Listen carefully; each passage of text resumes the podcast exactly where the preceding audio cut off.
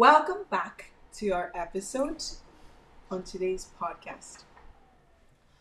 We are still on the topic of, and I know some of you are probably asking, how do I go from being who I was to being saved to being sanctified?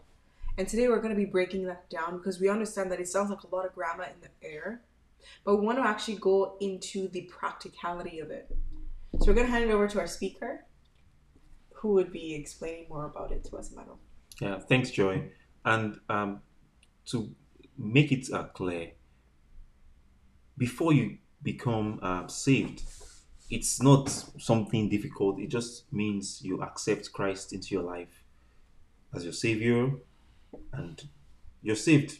Believe in the Lord Jesus Christ, and you're saved. You believe that He died for you on the cross, and you're saved. And the transitioning from being saved to being sanctified also is just prayers. Once you believe, you see, these are works of um, grace, and we get them by faith. So all you need to do is to believe.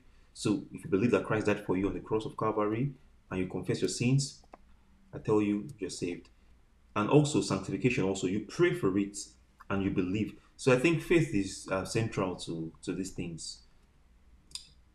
Now, what do you think? What do you understand by faith? Like, if, if someone is like a layman and they just stumbled on this podcast, because everyone can easily say, I have faith, like, I have faith in my resources, um, I have faith in the government, I have faith.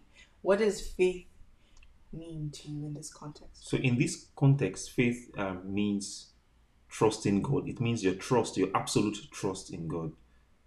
So um, someone puts an acronym and said it means uh, forgetting all, I trust Him. So it means putting your absolute trust in God without reservations of any kind. You look like you have something to say. okay, so um, I'll just say, um, f- getting to the point of salvation, like as a layman, number one, you have to acknowledge that you need God. So you have to acknowledge that um, there's something missing in your life, like you're a sinner. Like, and when you get to that point of acknowledgement, that means you need help. It's just like um someone who is addicted coming out to say, "Oh, I mean, I do this thing, but I don't want to do it anymore." So when you come to that point, you acknowledge that you're a sinner. All you just need, like my husband has said, have faith in God. Pray to Him, like just confess. He knows, He knows the things you're doing, but He just wants you to tell Him, like, "Oh, I come to you. Um, I'm a sinner. I've done this. I've done that. But acknowledge that you can save me, and I want you to save me, and I believe that you have saved me, and that's how salvation come. That's how salvation come. And same thing too with sanctification. You know, just go to God and tell God, oh, there's this nature in me I don't want, but I know only you can do this, and I want you to take it out of my life. And be faith in God. So I'm just going to try and recap because you know there's the part where you recite what you've heard to make sure that you're getting it right. And so from what everyone has said, what I'm gathering is the first part is recognizing your need for God.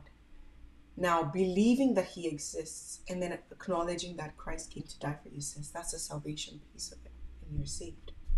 Now, when we are cleaned on the outside, there's the inner part where it's our nature to just want a desire to do bad or to sin. And you're saying that the sanctification part takes that nature out. But it's not like a surgical, physical perspective. It's like uh, a faith thing where you believe that you've now been made new and you and you walk in that. Now, I'm, I'm, I'm led to think that how can you separate it from the psychological perspective of like, oh, you're just training your mind not to do it. I, I'm thinking of what, what part does grace play in it?